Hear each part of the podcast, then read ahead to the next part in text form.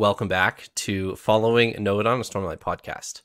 This week is episode 122, and we are rejoining Shallan and Adolin in Shadesmar and Lasting Integrity. Paul, how are you? Uh, rather, rather swell. Um, excited. Part four stuff. We have we see some unique characters here, and I'm really excited to uh to dive in. We have quite a bit to cover today. Well, I'll just We say do. that. Elliot, how are you? I'm good. I'm good. It took me though a solid at least 10 minutes of reflection to get myself back into our Shallan storyline. I I flipped over the page and I was like, lasting integrity. What? what what is it what is even happening in our in our storyline here?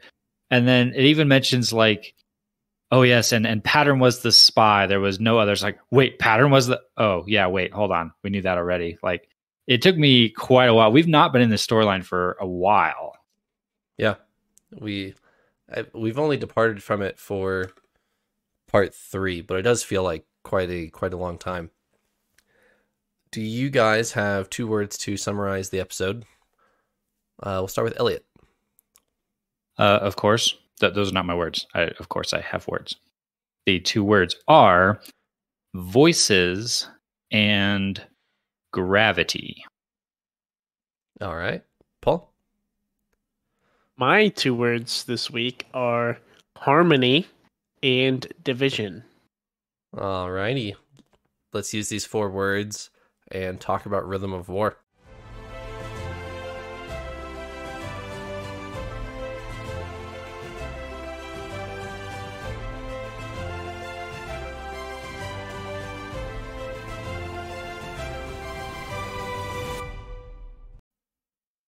All right, I believe, Paul, you have the same word that Elliot had last week, the week before, something like that.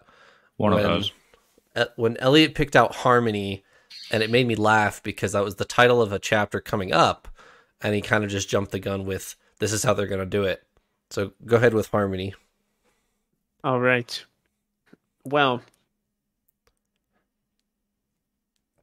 harmony is is our uh, that's how I'm imagining our emulsifier to be. Um, it may not be exactly what it sounds like, but we kind of learn, which we'll talk more in detail um, going forward. But we'll kind of learn that our emulsifier for different lights is tied with our different tones. We know that they were like you use a different tone with these tuning forks to pull light out of a gem. Um, and it sounds like whenever you sing the specific tones, um, like the tone of odium and the tone of honor, then like together, then you get the light to come together. And so I thought uh, I I couldn't remember if, if harmony had been used. And It's fine. so I'm sorry if I stole your word, uh, Elliot, but uh, but I thought it was a good way to to summarize like kind of what we learned about our emulsifier here. Uh, my other word is division, and this is slightly a stretch. Okay, this is a reference to Nale in our Venli flashback chapter. Okay. Um, the reason I said division is because I've always envisioned our Skybreakers as almost like a good and a bad part.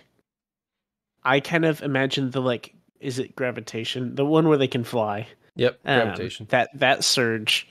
I, I kind of associate that with honor, with being good. Our windbreaker, oh, sorry, windrunners, um, and just uh, it se- it seems good. It seems kind-hearted. I don't know, and I kind of associate the division surge as being more evil, even though we haven't even really seen it used much. We've seen, um, I forgot her name now, but the one Dustbringer radiant that we've seen that was with Taravangian.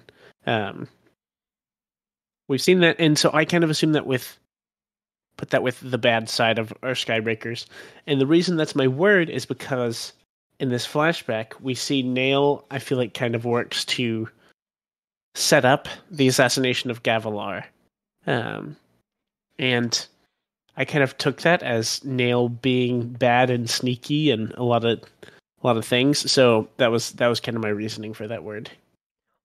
Did you guys expect a prologue chapter in in part four of like I don't I, I had no memory of this chapter before this read and I flipped to it and I'm like wait are we we're all on the prologue chapter we're, that's not that's not allowed Brandon Sanderson you're supposed to keep those on the anyway I enjoyed it Elliot your words my two words were voices and gravity voices for this same harmony section that that Paul is talking about.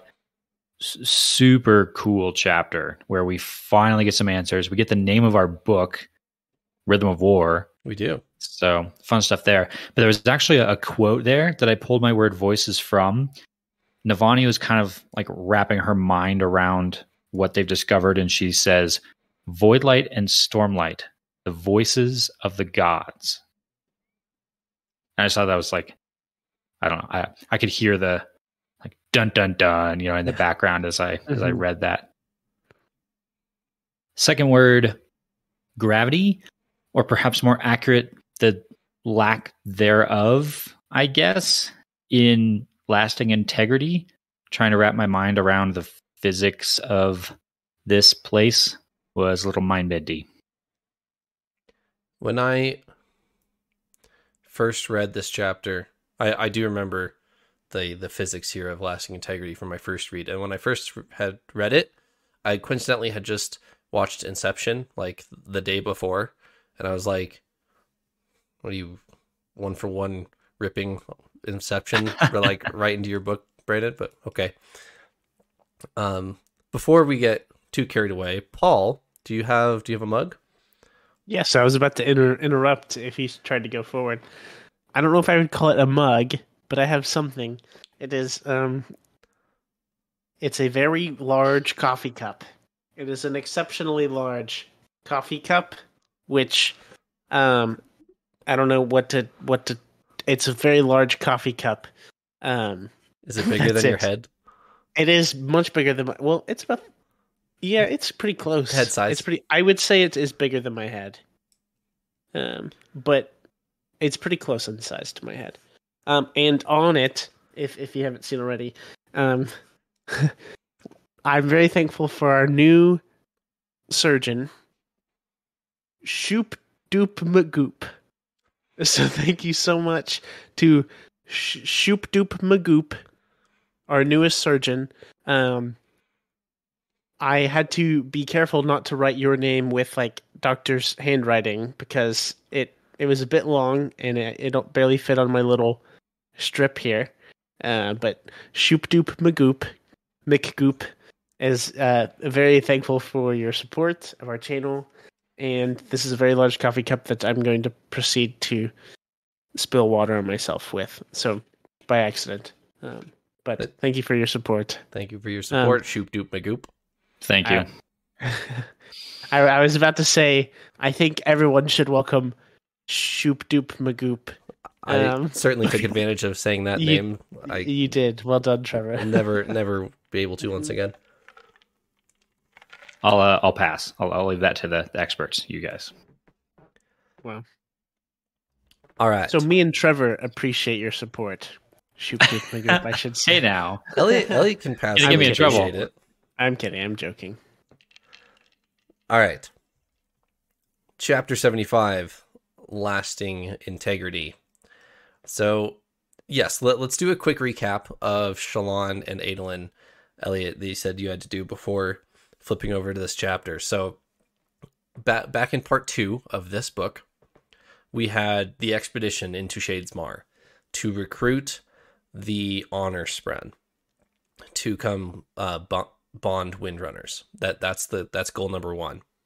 Goal number two is given to Shallan by Mraize, and Mraize says, "Go find Restares." Restares is the head of the Sons of Honor, and you will know what to do when you get there, is what he says. He gives her this little magic Rubik's Cube thing and says, you can talk to me whenever with this thing. Um, and then sends them off. They go through Shadesmar. They meet a couple people.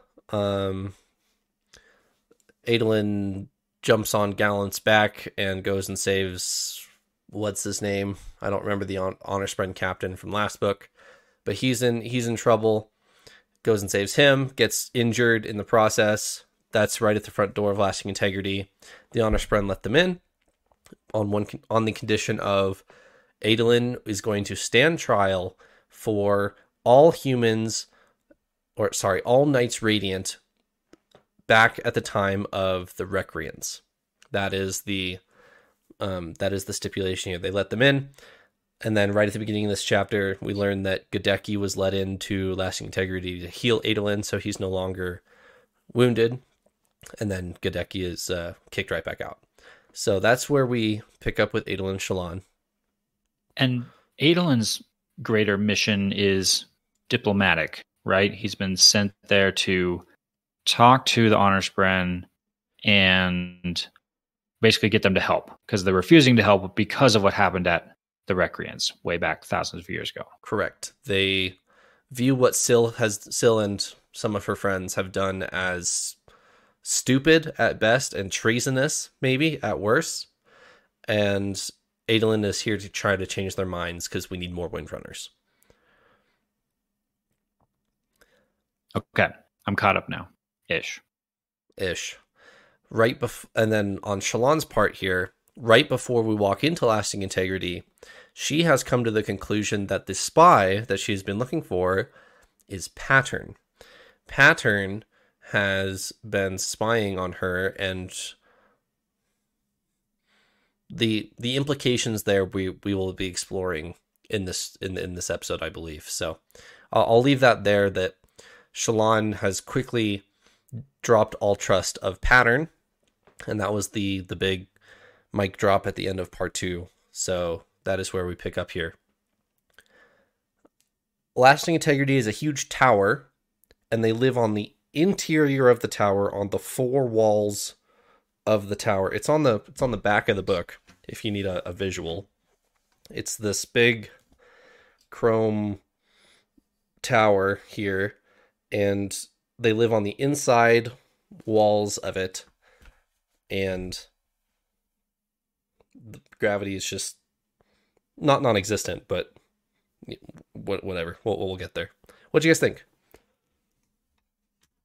I was tr- trying to figure it out. Your your comparison to Inception is good, or some of like the the Doctor Strange Marvel movies get some you know trippy walk on walls kind of stuff going on.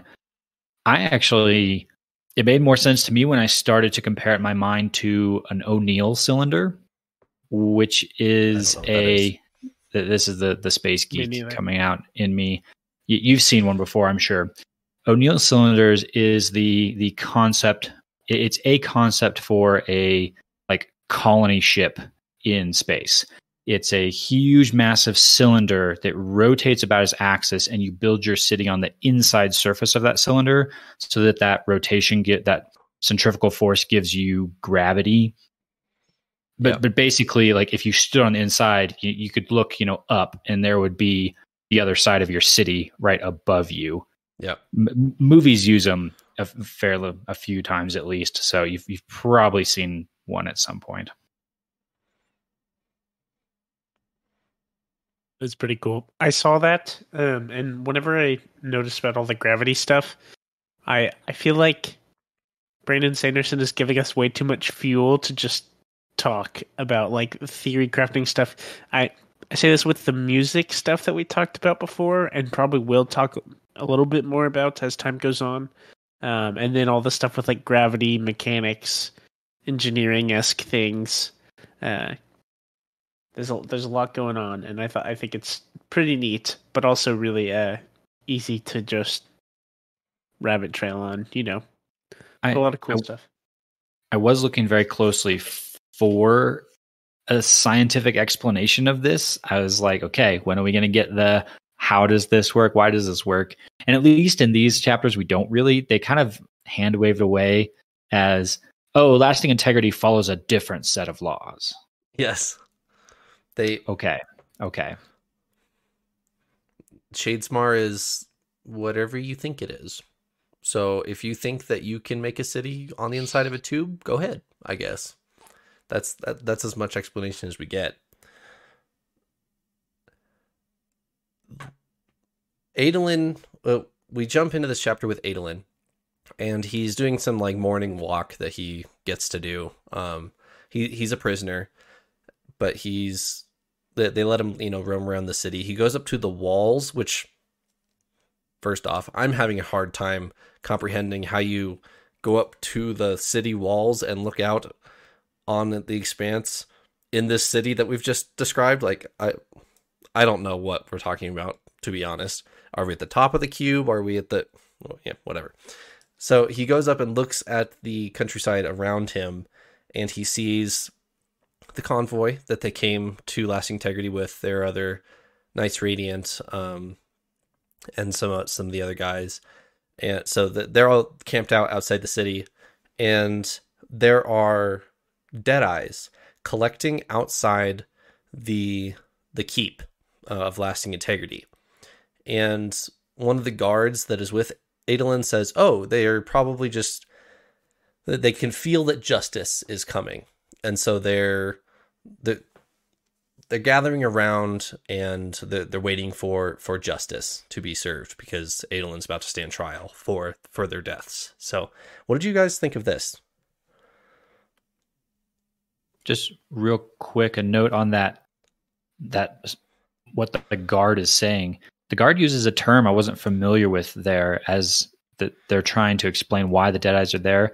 They say they have that connection. They feel that justice is coming because they are bound to the spirit web of Roshar. And I, I've learned by now that oftentimes stuff is not a, an actually the first time we're having it revealed to us is just the first time I'm noticing it. Mhm. So maybe this term has been used before, but I don't. This is the first time I've recognized it. Spirit web of Roshar. It's there's no like hardly any context even for us to know what that exactly what that means, but it's a new term, I guess. Are we adding it to the questions list that we'll read at the end of the book? And Maybe uh, Parshendi, no Dalinar? That's still my favorite. Legendary. Spirit web of Roshar. yeah. But no, I I also I briefly caught that and didn't know did not know what to think of Spirit Web of Roshar. Honestly, and, and this is something I'm gonna I'm gonna tie into another point of our chapter here. Um just in mention. Sometimes whenever we're introduced to new like terms or people or words at this at this stage of our story, I just ignore it. I just fully ignore it and like like here it's like spirit web I'm like okay, if this is explained later, I will start to worry about it. Right now, I don't want to worry about it. And in the same way, uh, that's how I felt with this like ooh, go find Restares. Like like I didn't know who that was and so Mhm. I was like okay, I'm not going to worry about it. Um Either either Trevor or Brandon will tell me about what it is later. I won't worry about yes, it. Yes, exactly. I'm, I'm just not going to worry about it. And if it like, there's probably one or two times that it has turned out to be something that's not very significant, or like a character that's not major, I guess. But in this case, um, we we find someone really cool. We find one of our heralds, uh, and so then it was like, oh, okay, Restares is Kalak. That's Yes. awesome. And then I just get to be like, okay, okay, now I'm on the same page, but not like worrying about like, ooh, who's Restares? What's he gonna do? All that stuff, you know. Yep. Uh, but th- that's my treatment with the spirit web right now. Your guess may be something we already know, but um, y- your guess is as good as mine. I don't know what Spirit Web of Roshar means either.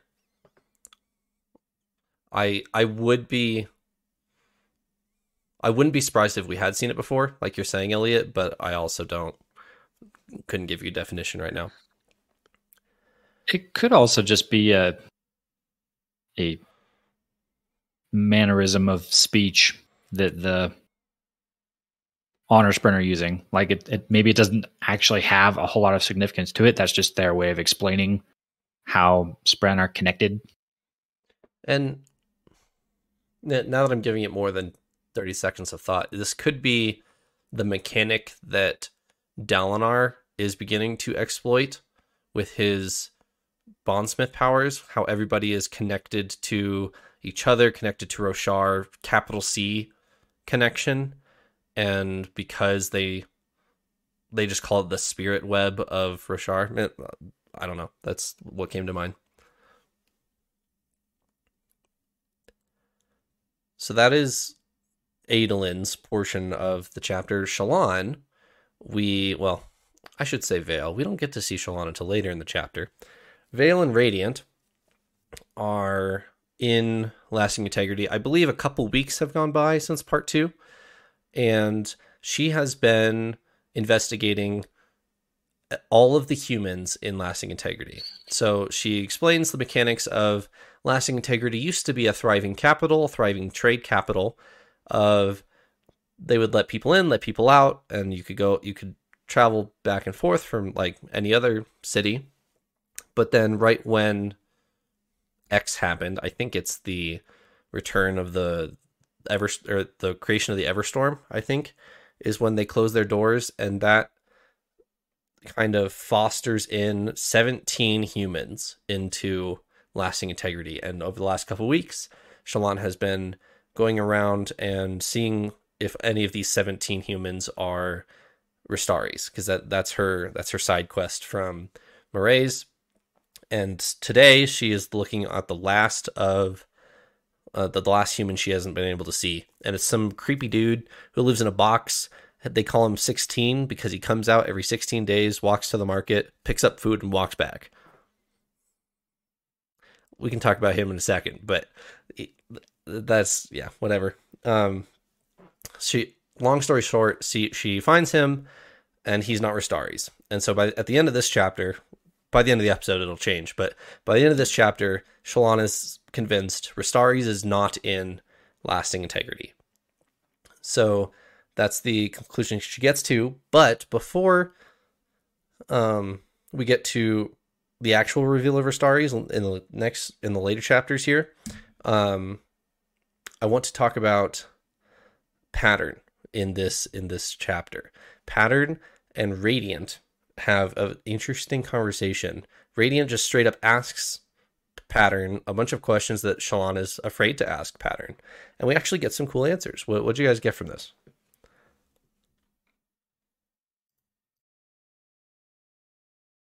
I'm I'm not used to getting straight answers from a Shallan storyline, so that almost that that alone almost threw me off. That they're just they're getting right into it. Makes you second guess your straight answers. Of- exactly, exactly.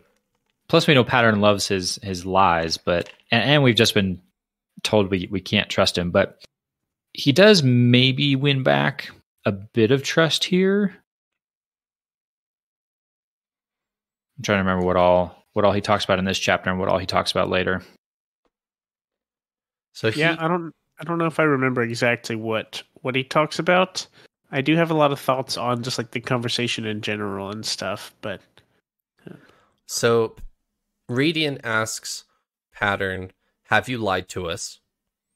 And uh Pattern says yes. And then he then she asks, "Have you used the cube?" And Pattern says, Well, yeah, I had to talk to Wit. And then she's like, Well, wait a minute. Why, why are you talking? Like, that is not what she was expecting. She was expecting that he's spying on her, like with Mraize or something like that. But Pattern's like, Well, no, I was talking to, to Wit. And then Wit gets overheard by a sleepless and a sleepless then passes it to Mraize. So that is how Mraize got his information inadvertently from Pattern. So Pattern is a spy in the in the fact that he's trying his best to help Shallan, and the fact that Shallan won't help herself, Sh- Pattern is going around her to Wit and saying, "How can I help Shallan?" And then Mraize finds out because of that conversation. Does that make sense?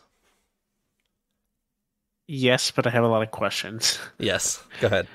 Um, one, I didn't actually. Re- I, I I caught on to the sleepless shenanigans going on here.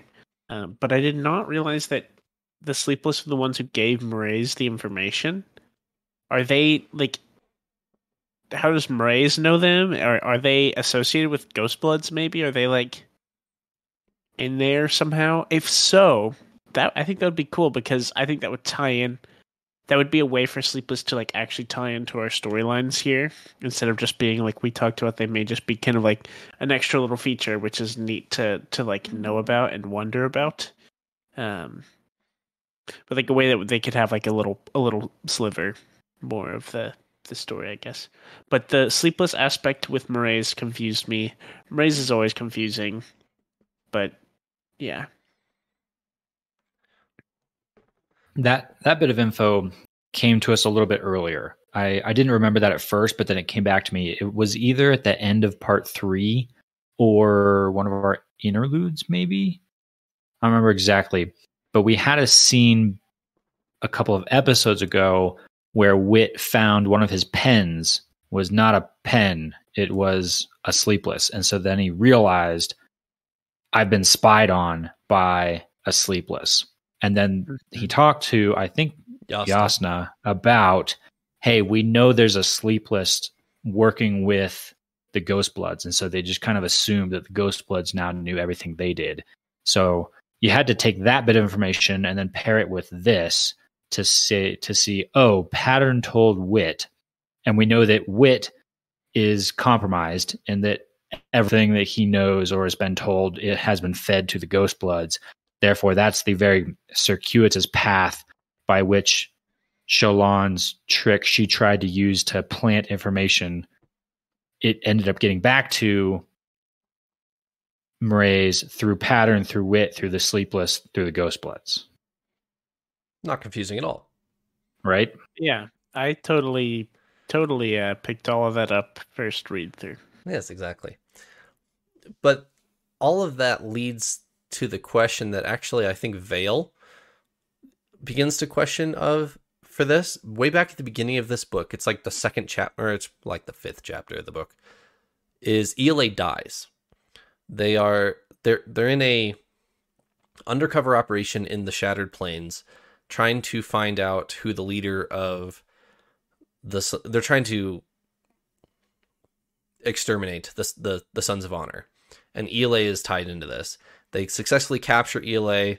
They're about to turn, return her to Urithiru. Ialai dies, and so Shallan's like, well, either she committed suicide with like a a pill, which doesn't look likely, or she or there's a spy here and the spy killed Ialai.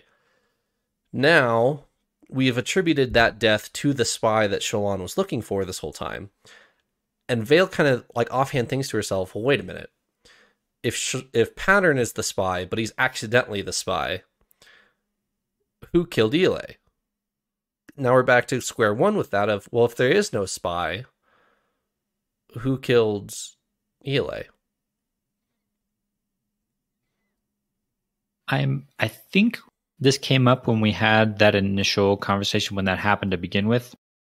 I think we added Shallan herself to the list of suspects We did. because we know she's got a running list of personas, including some that she may or may not know about and or have control over. yes. So it seemed fairly plausible that a version of Shallan could have come out, hid from the rest, assassinated Ialai, gone back in. Shallan, Vale, and company don't even know what happened. So I think that, for me, has now risen to top of the suspect list as what might have happened there.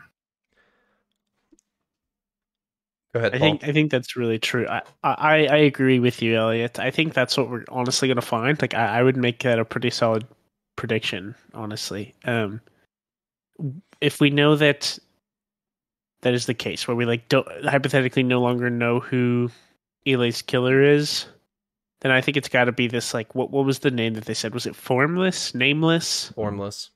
formless. Uh, my guess is formless, um, or or some other Shallan thing that we don't know. Um, yeah, that that would pretty much be my guess. Um, bouncing off of this, this goes into chapter 78. Pattern is talking to who is presented to the reader as Shallan. But Pattern has a really good way of recognizing who he's talking to without even Vale or Shallan or Radiant having to introduce themselves up until like through all of Oathbringer, through all of Rhythm of War, Pattern quickly realize quickly quickly recognizes who he's talking to. Except in this scene, Pattern assumes he's talking to Vale, and Shallan says, "No, this is Shallan," and Pattern says, "No, it's not. You feel you you don't feel like Shallan. You feel like something else," and Shallan just dismisses it. That's a really good point. Um, I, I do trust that. Like, if anyone's gonna know, it would be Pattern. Um, just because they're it's her bonded spren and hmm everything there, you know. Um, so that could totally make sense of like Shallan's other persona. She thinks is Shallan, but is not Shallan, Right? Is Right. formless. Um, Right. And Shallan isn't even like there. Um, I will say I don't. Um, this this is I'm zooming out a little bit, real Mhm. quick. Um, with Shallan's storyline, I am almost at the point where I feel like I feel like Shallan's storyline is setting up something for way later. Okay. I don't think Shallan's storyline right now is even really like gonna be big book four stuff. Because reading this, I was not very excited. I was not very thrilled. I was thrilled with seeing Kalak. That's awesome. But a- a lot of like the stuff with her and Mraize, um, I was I was confused why we're seeing this now because all of our other characters feel like they're very pointed with our like storyline development. We've got like Dalinar, Kaladin, everyone is like basically fighting the war. There's like a war happening. Yeah. Um, and then Shallan and Adolin, like, it almost feels like they're off in their own little thing. It is very like big. They're in like Shadesmar, and they're like basically hanging out with all the spren. They're doing a lot of like things that will probably become very impactful with our like other characters and where they are in the story. Um, but I've been trying to figure out where Mraize fits into this, um, and, and just everything there. Um, and so I feel like it's just going to be something like way later. Um, I also have just been a little frustrated with Shallan's development. I, I was thinking of how I don't. I have no idea how you get Shallan's content in this book and a lot of Oathbringer. Ever this is onto like an on-screen adaptation Okay. just like with all of her different like characters and stuff like her her um different like personalities i have no idea how you are supposed to convey that like on screen well and make it make sense Yeah. so and that doesn't mean it's good or bad you know if it if it can't be portrayed on screen super easily uh but it's been frustrating to i feel like to follow as a reader and like I said, it's very different from our other storylines, which seem to like be somewhat coming together, like Yeah. Taravangian, Renarin, Szeth, Dalinar, Kaladin, all of them. That it's like it's it's been harder for me to read the Shallan chapters. So Shallan reigned over. The- um, Are you are you prepared to have your mind changed real quick? Yes, I would love I would love for it to be changed. Or So the, your original claim of I feel like Shallan Shallan's story is is being set up for later. I Mhm. think you missed something in this chapter. okay, Okay. Shallan is talking or sorry, Radiant is talking to Pattern. And Pattern is saying, "So for a while there, I thought it was good for Shallan to remember her past. But then it caused more harm than good, so I stopped. But now that we're here, I would like Shallan to meet someone." Do you remember this? This is the right this is about three quarters of the way through 75 and Pattern says, I'd like Shallan to meet someone. And he kind of looks over his shoulder, and then Shallan, there's a, there's one line which I'll come back to in a second, and then Shallan takes over, shoves Vale and Radiant in the back, turns around and walks away. Who did, did you did you catch this? I I know what you're talking about. My only assumptions. I'm trying to think who could be here. I mean, my only assumptions are like, I don't know, maybe Kalak can help, but like Pattern didn't know it was Kalak, right? And Kalak's not quite there yet. He's almost there, but he's not there that's yet. true. I was super I- frustrated by that because it seemed to be leading to a very important moment. Pattern brings a cryptic Yes, that's a dead eye correct. and and is, and is like, Shallan, you have to meet this person, and then story just kind of whips the other direction. Which, yes, thinking back on that is very possibly quite intentional by Shallan. Of yes, oh crap, nope, can't deal with that. We're going this way. And we, we don't even revisit that. Like that happens in chapter 75. That's the first of our four chapters here. We don't go back to it. It's just whoop, gone. yes. So I was left like, who the heck was that? over Pattern's shoulder is what appears to be a Deadeye cryptic and says, Sean, you should meet this person. What does that mean?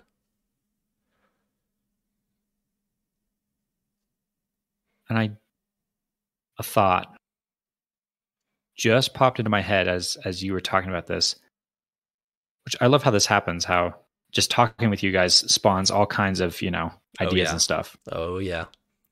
one one of which might be okay uh, let's step back for a second we're going to bite you off for just a little bit Yep.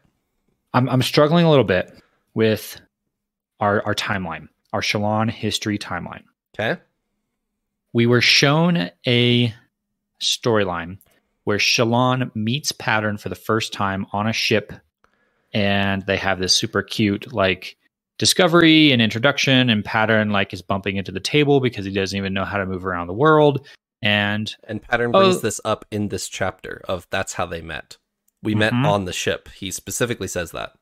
and this is not the first time i think that that has come up as the when did shallan meet pattern and it's it's mind-bending because we we know that shallan had pattern before then because she kills her mother with a shard blade Correct. so she had to have had a spren at that time uh-huh. So the question is the question I've been wrestling with for a while is does Pattern not remember that? Does Pattern is he lying intentionally about that? Uh, that's kind of where I was leaning to recently was is is Pattern intentionally hiding that from Shallan? Was he pretending this whole time to be to be meeting her for the first time? Was was that what went down? But what just struck my brain that might be hitting that same lightning bolt might be hitting Paul here at the same time based on his facial expressions here. Uh-huh. What if the shard blade that Shallan killed her mother with was not pattern?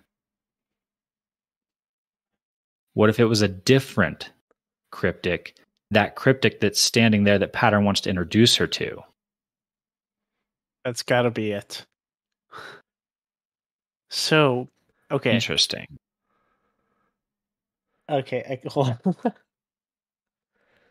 Okay. Couple thoughts. I love this podcast. One, one.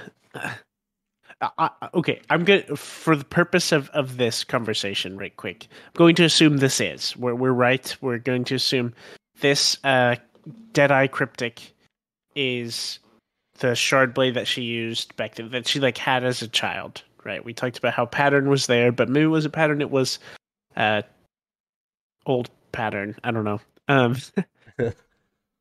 so you could bond m- one person could bond a multiple spren then right not like at the same time necessarily we don't know that but bonded a spren killed that spren and then rebonded another spren And Shallan doesn't want to admit it that she killed a Ah. spren. She refuses to think. does she know Correct. it feels like she doesn't even know. She doesn't know. And she refuses to face the fact that she has killed a spren. And she all she wants to think about is pattern's been here the whole time. And she blames the death of remember, she blames the death of her mother on pattern. because she doesn't know. Like like that's like as far as she knows, pattern has always been there. But now pattern is just now saying we met on the boat. Or that's like when she remembers like meeting him, but she Mhm. has she's assuming that he's just been there since she was a child. Correct. And and Pattern takes the blame for her mother's death because he knows that she cannot handle the truth of this other spren that she killed. So she accidentally kills her mother with well, she self-defense kills her mother with a shard blade. Trauma, obviously, hides the shard blade away and does not think about it for years, which kills the spren. And then another cryptic is then attracted to her pattern. She starts over from square one. Okay. Once take I'm gonna take this another step further. Okay. So we've seen Adolin with Maya. Right. He she has not like come alive or anything, but she has shown some like signs of life or some things that are quote impossible for a dead eye to do. Huh? What happens if sh- if if this dead eye if this is Shallan's previously bonded or present like cryptic? What happens if it starts to come back or exhibit similar behavior as Maya? Is she gonna have two cryptics? Is she gonna dual wield shard blades? I'm getting more like your ex shows back up at your life after you've gotten over them and started dating someone Yeah. new vibes off of this. Yes, exactly. Q, Q Duel of Fates, where Darth Maul gets the double sided. All Yeah, exactly. All right. So, um, with with that two lines of set sentence that I assume you missed, Paul, that I wanted to bring to your attention, um, would you say that we're getting a little bit more traction with the with the Shallan storyline? Yes, that is really cool. I, I'm a big fan. I'm curious to see where that goes. I hadn't thought of that. Um, but in my mind, I was like, we're still in this like kind of Ghost Bloods phase, and I don't know when that's going to come into fruition. So I'm assuming later. Yep. Um, but but that is pretty cool. I'd be excited to see that. Um, yeah, I, I'm also briefly mentioning the Adolin uh, moment of this chapter. Um, I'm really excited for him to go on trial because, like, it's set up. I feel like this is set up like the Kaladin High Storm in, se- like I said, season one. I was thinking season one. Way of Kings. Man, I need to stop thinking about TV shows. Um, um, where I don't know. I, I trust Brandon Sanderson's writing to, at, at a minimum, present a really awesome scene and dialogue with a trial. Mm-hmm. Um, but two, I, I, I don't know. I feel like he is gonna be fine, or or something big is gonna happen, and I'm really excited to see that. I don't know where that will go, but I'm sure it will be something cool. Yeah. Uh, quick side note. Uh, Shallan finds people from Nalthis in in lasting integrity. Did you catch that, guys? She's she notices they deliberately look different than Azure did. Azure looked Alethi. Um, but Nalthin's she finds people from Nalthis, and uh, Vale's like, "Oh yeah, that's pretty cool," and Radiance like, "Well, please think about that for a second. These people are from a different planet." We need to acknowledge that and acknowledge the weight of that, like what that means for us and then we move on. So, Warbreaker is uh, just a, another Stormlight book in disguise. Mhm. All right, completely switching gears. Uh, seventy six Navani and Raboniel. This whole dynamic that we've fostered over the last part three here. I was under the assumption that this whole relationship was going to be over. Raboniel betrays Navani, r- reveals that I've been spying on you with the sibling the whole time, and Navani at the beginning of this chapter is kind of on the same page. It's like I don't want to help you with research anymore. I don't care. You completely backstabbed me.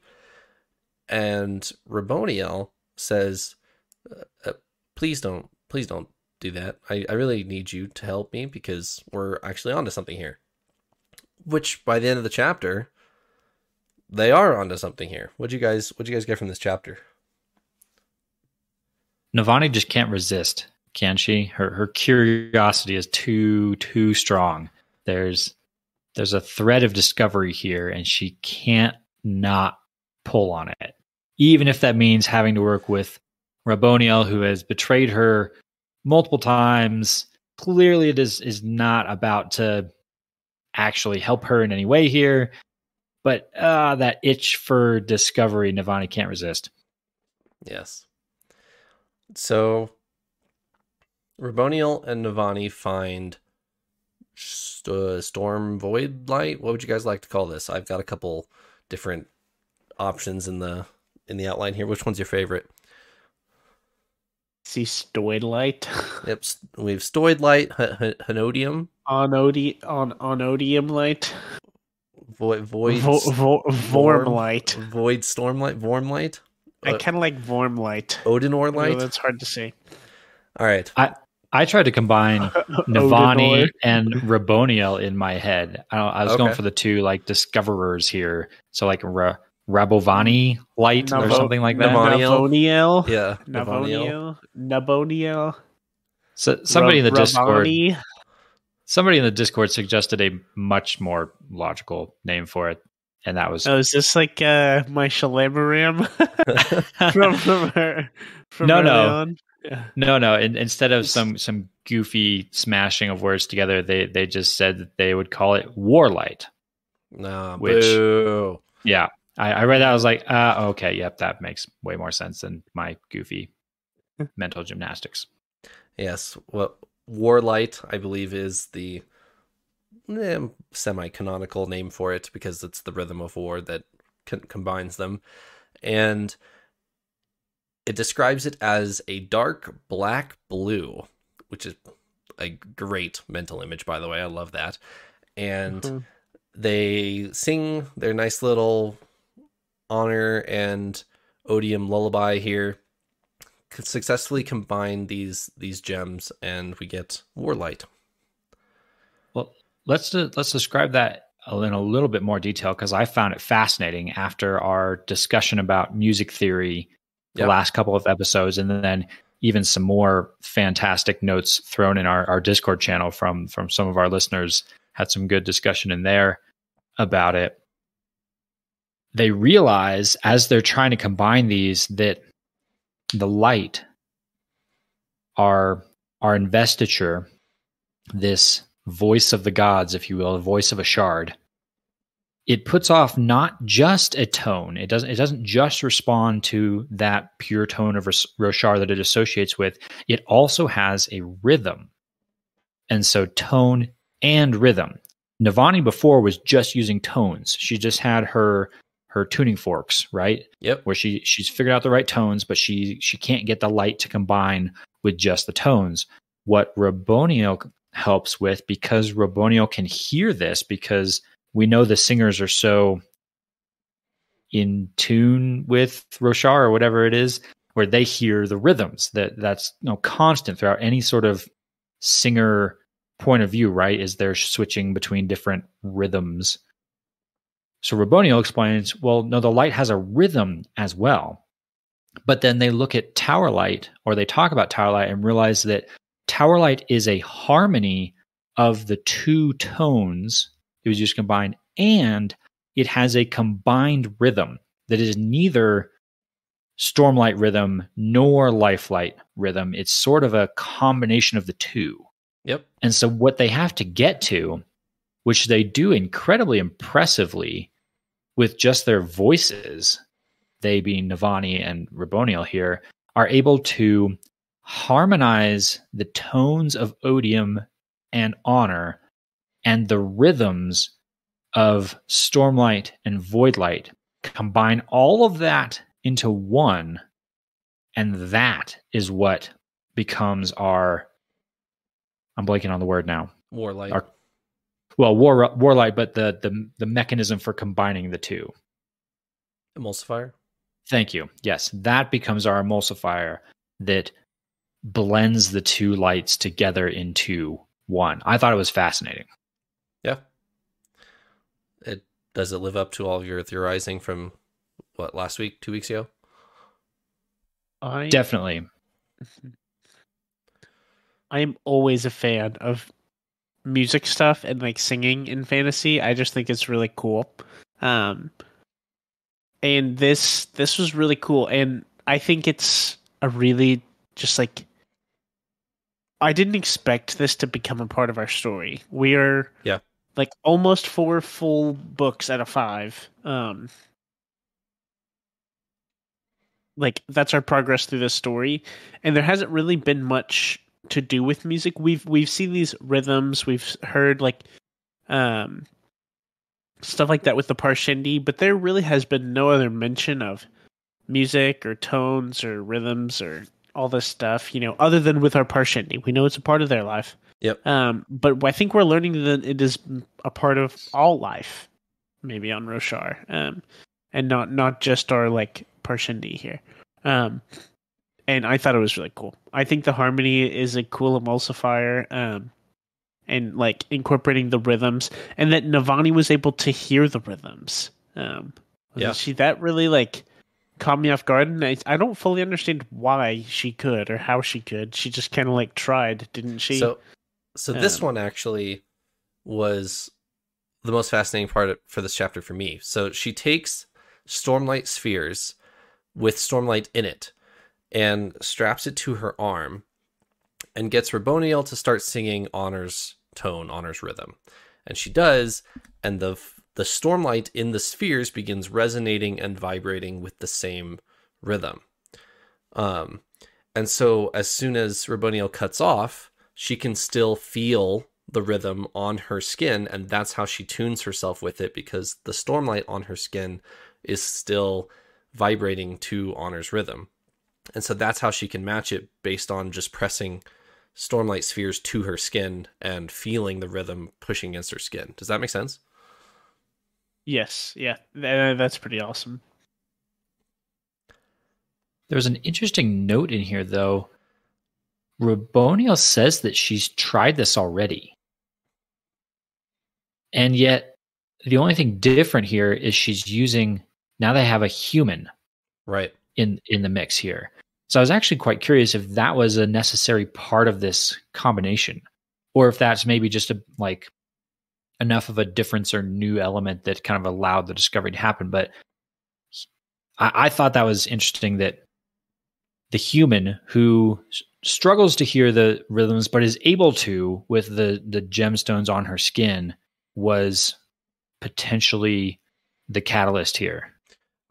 The the way I interpreted it is if you had two singers, they would not deviate from their original rhythm because the way Ah. the way they get the emulsifier is they both have to come to the middle and meet in a new harmony. And if you had two singers singing their original rhythms, they're not going to change because they can still hear their original like their their original rhythms. But if you ha- have a baseline of a singer sticking to a normal rhythm of odium and then an honor one that's able to like be changed and have that meet in the middle somewhere that's what does it so that makes sense. the the human is flawed enough and able to change their rhythm enough to that it can harmonize with each other That does make sense. The the ultimate destination that we get to though is super cool. The the rhythm of war. yes I I did not expect such a cool definition or like what is the rhythm of war as this combination, this harmony of odium and honor. I I was just expecting, you know, when we picked up this book, Rhythm of war. Okay. I know that Parshendi, that singers hear rhythms. Okay. Clearly, there must be a rhythm of war. Simple enough. Yep. Ah, but it's so much more complex than that, Yep. which is so cool. And it's it's so it just makes sense if you think about it. War itself is an equally chaotic but controlled thing. You, you can have an, a very honorable war. There are very honorable reasons to go to war. In fact, honor, I think, should drive you to go to war in certain scenarios. Yeah. But at the same time, war for the sake of war or an unjustified war is a very chaotic or emotional or whatever you want to kind of passion driven, whatever you want to associate with odium, a very odium like thing. It's destructive, it's evil if you want to go down down that thread. All of these things describe war. And so the combination of the two, I, I would have been ro- with Raboniel at the beginning of this. How, if you combine odium and honor, what do you get? Yeah, probably nothing. Explosions. right. Yeah, I don't know. But war is a perfect answer to that question. It is brilliant. So I do want to highlight this from Raboniel's point of view here. What is, and she's mentioned this time and time again, what is Raboniel expecting from this experiment? Let, let's say they do successfully combine void light and stormlight in one sphere. So far, they haven't been able to do it. What if it were possible? What is Raboniel fully expecting to happen? Antimatter. the explosion that we saw from earlier in the book. Now, it's easy to think about this chapter of like, oh yeah, they finally did it. That's really cool. They were holding hands over the sphere. They like they united them. But think about this from Raboniel. Raboniel is willing to do this. Why?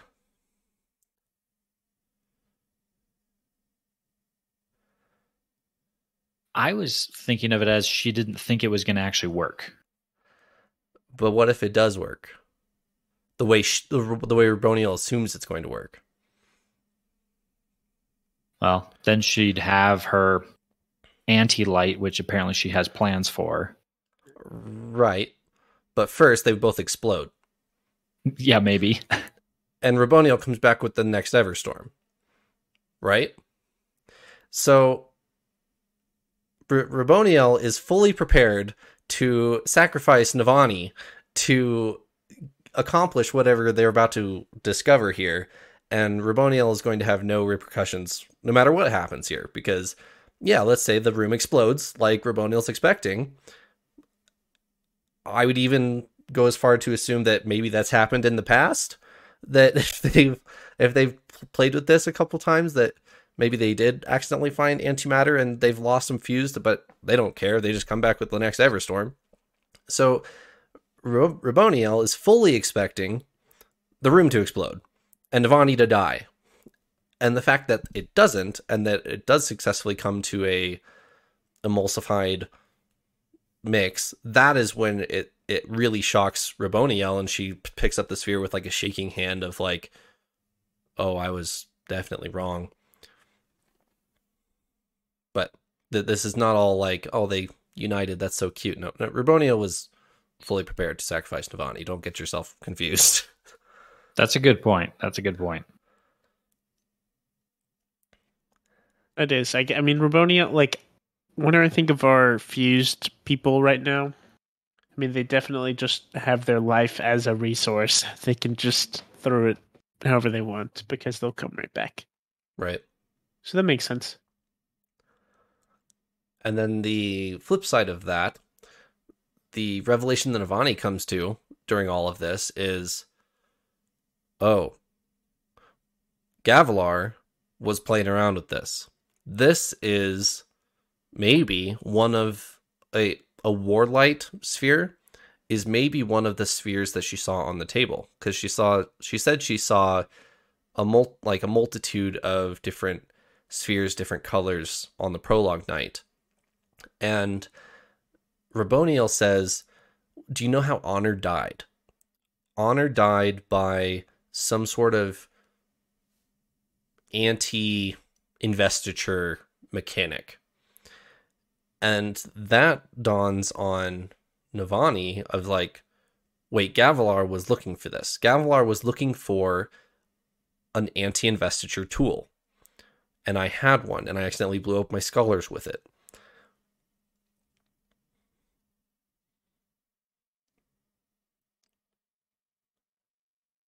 It's definitely a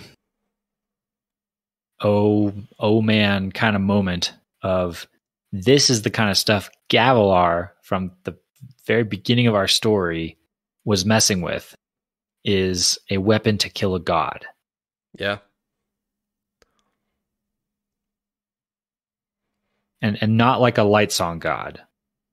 A shard god. Mm-hmm. Side note, it really bothers me that back in the Way of Kings, Brandon Sanderson went with the term shard bearer for someone who has a shard blade when we needed that term for someone who holds a shard of Adonalsium. We needed shard bearer to mean that, not anyway. Should have picked a different term in my opinion. But because because now you have to be like shard vessel, shard holder, shard or whatever.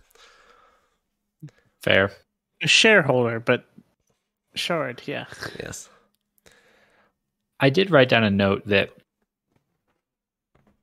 Raboniel thinks that, or at least she claims that, having this power, this god killing power, is her path to peace. She says she says to Navani, basically, this is my plan. We can finally achieve peace of this war between our two races that cannot be stopped by anything else if I can wield this power over everybody. And I just kind of wrote down that's not how that usually goes. But bigger weapons don't usually do a great job of ending wars. Or when they do, really bad things happen. Yeah, peace for who? Are we, who are we talking about? Right. Right.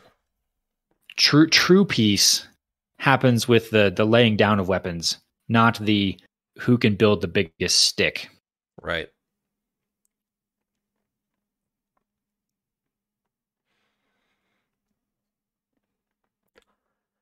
Anything else from this chapter?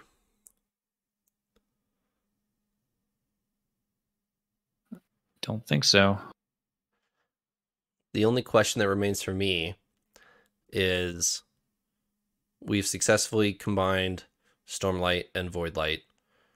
Still leaves the open question of where the heck did Gavilar get his anti-light sphere from? Where where did where on Roshar or off of Roshar did that come from?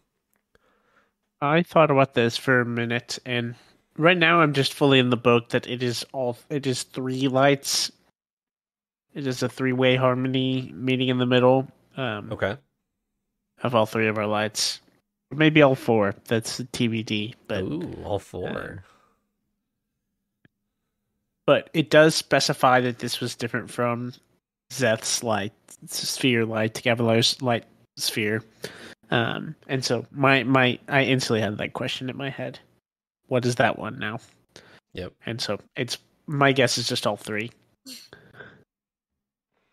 My my guess is it's a different mechanic entirely. More more along the lines of dare I say nightblood level of like sucking in destruction stuff. Like if you put a sphere next to nightblood and sucked some of that, that's that's what you would get.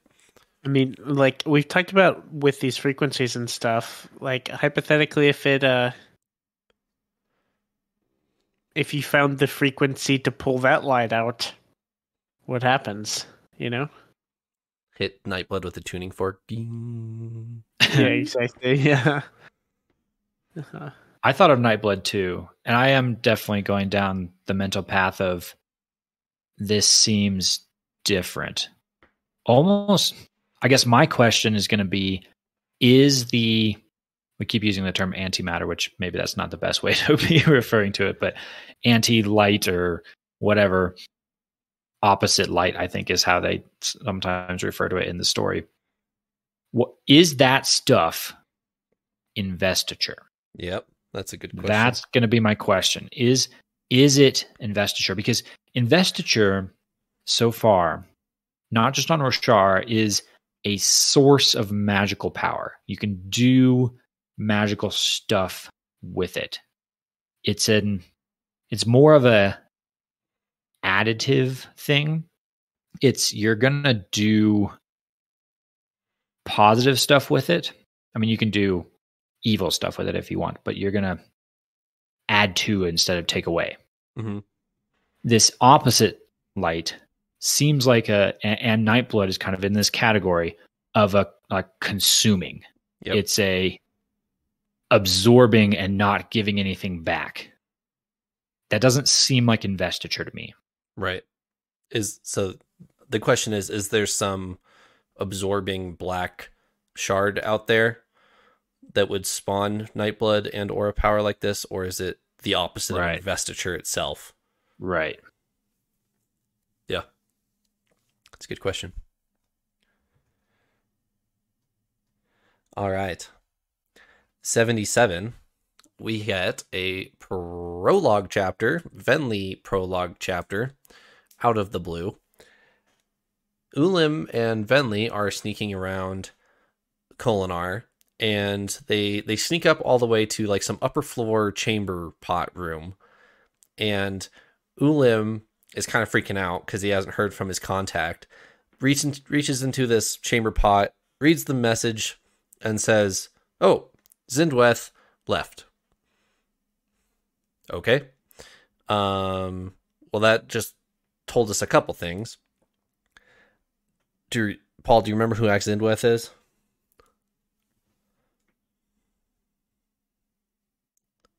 No. Go ahead, Elliot. Exindweth, and I had to pull some stuff out of my memory banks as well on this one. Exindweth, we, we saw her not too long ago. Exindweth was the random She like helper person that Venli meets in Gavilar's entourage, like out in the wilds. When they first meet, like Dalinar and Gavilar, they're learning about each other, they're having chats, it's all chummy and, and friendly. And then this person just kind of pulls Venli aside and they have a discussion. And you quickly learn that this person knows a lot. That was Exindweth. And our defining feature we got for her was a handful of rings. Right, Trevor? Oh. The ring lady. Okay, okay. Yeah. okay. I remember Ring Lady. Yep. I did not ever remember hearing this name Exindweth. So she, long story short, she is the one who gives Venli the sphere that Ulim is in. Exindweth gives Venli the sphere, says, "Take this into a storm. You will get the the powers that you're seeking. It'll heal your mother."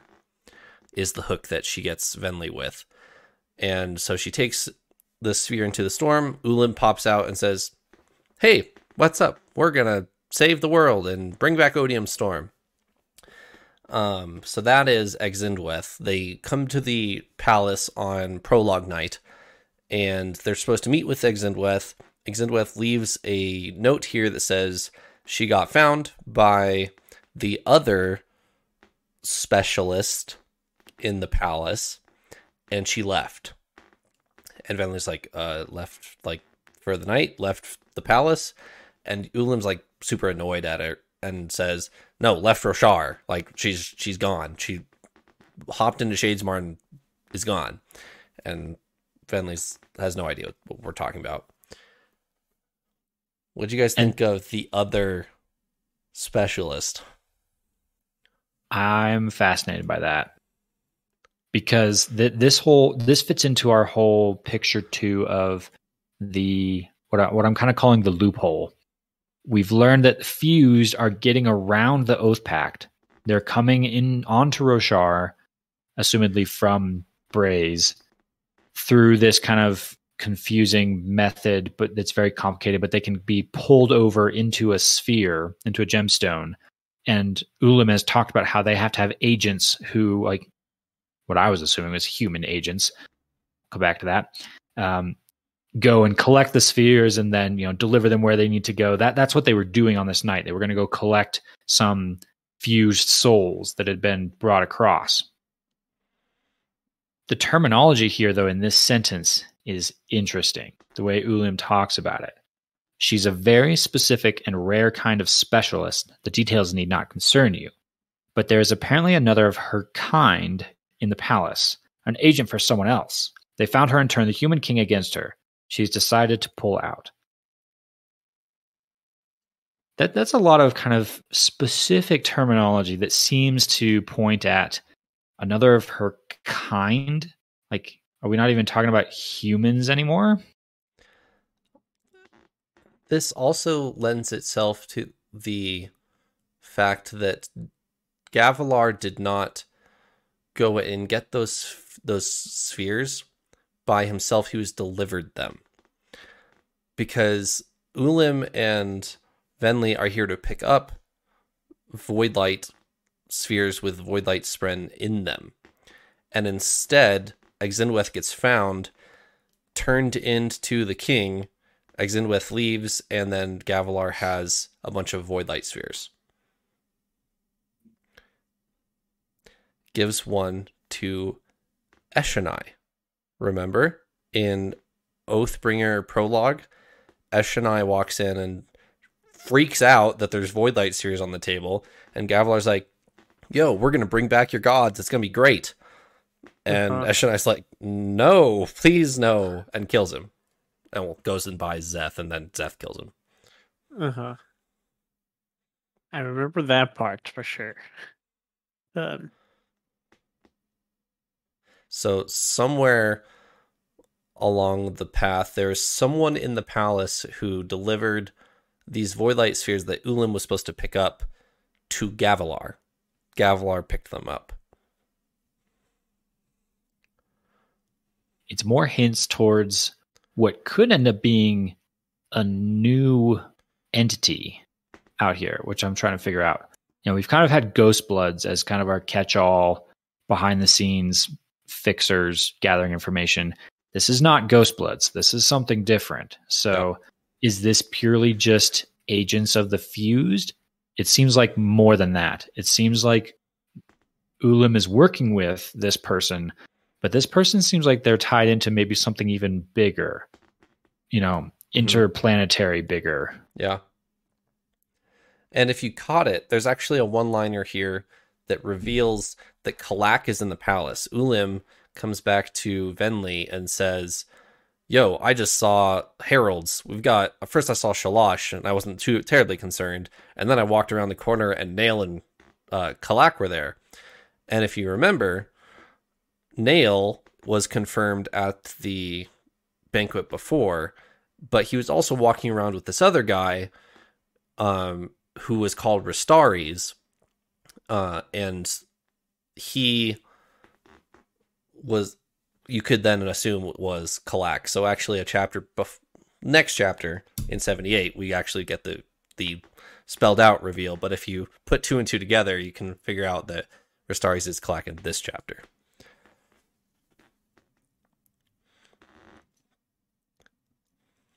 which by the way was probably my favorite thing about this episode. Um, well, coming into this episode, honestly, I think my favorite thing is learning about the secondary spren for Shallan, Maybe that is really cool. Uh, I'm very glad that you told me about that, Trevor. Um, but I'm really excited. Because, so whenever we first found Taln, end of first book, mm-hmm. I was so excited, and, and I still love it. I, I love Taln, even though he's literally just insane. I give him I'll give him some slack. He's been through a lot, right? We've talked about this. Uh, but I feel like Kalak sounds like he might be more normal. He might have his wits about him more so. Um, or at least I'm holding on to that. And so I'm hoping we're gonna we're gonna hear something. We're gonna hear some more. Maybe we'll learn more about the Oath Pact. Maybe we'll learn more about lots of things. Uh, maybe that's also me wishfully thinking. So, and on the topic of is Kalak insane or not, pull back to now, now that we know that Restares is Kalak, pull back to Yasna's prologue, beginning of Words of Radiance. Yasna walks past Nale and Kal- Restares in the hallway, and before they Mhm. see her, they're like, Kalak is saying, Ishar said that we weren't supposed to go insane. Are you going insane? I'm not insane. Am I insane? And he's just like drilling Nale on like sanity questions. So Kalak at this point on the prologue does not think he's insane.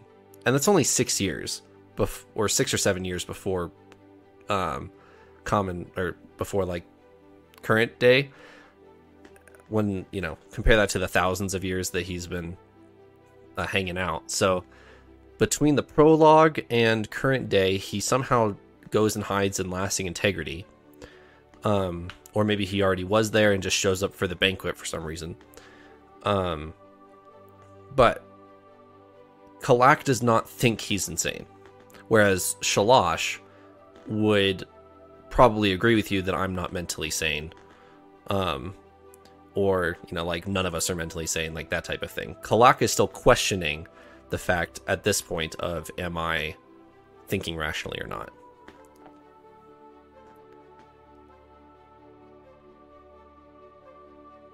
does that help you to confuse you I, I'm skeptical. We'll see. well, we will see anything else for this episode Uh, that was enough to break my brain for a while. There was a lot of uh, yeah, it was a lot of kind of like difficult things to to connect right now. I mean, in typical fashion, maybe it'll all be like revealed next episode. Who knows? But like right now, it's like, all right. If you think back to w- Words of Radiance prologue, then maybe you could figure out who this character is a chapter early. You know, like, um, yeah, it, it's it's a bit it's a bit silly in that Yep. regard, but I'm really excited always to go forward um, in part four. Things are ramping up. Like I said, I'm super excited to see our uh, Adolin content, honestly, coming up. the the one part of 78 that we didn't talk about just real quick the adolin uh trial that's coming up the little snafu there is adolin's like well as long as we're honorable about it i should be fine in this in this trial and his little inkspren advisor dude says well i mean if you're going by your definition of honor then yes. But honor spren are like honor's dead so we can define honor however we want is how they think about it. So you're in trouble. So we'll see how that goes. Yeah, that that Inkspren helper that Adolin has is just uh, just a just a bucket of sunshine for sure. And I say that completely ironically, sarcastically. all right let us keep reading and we will reconvene next week thanks for joining me paul and elliot See ya. Peace.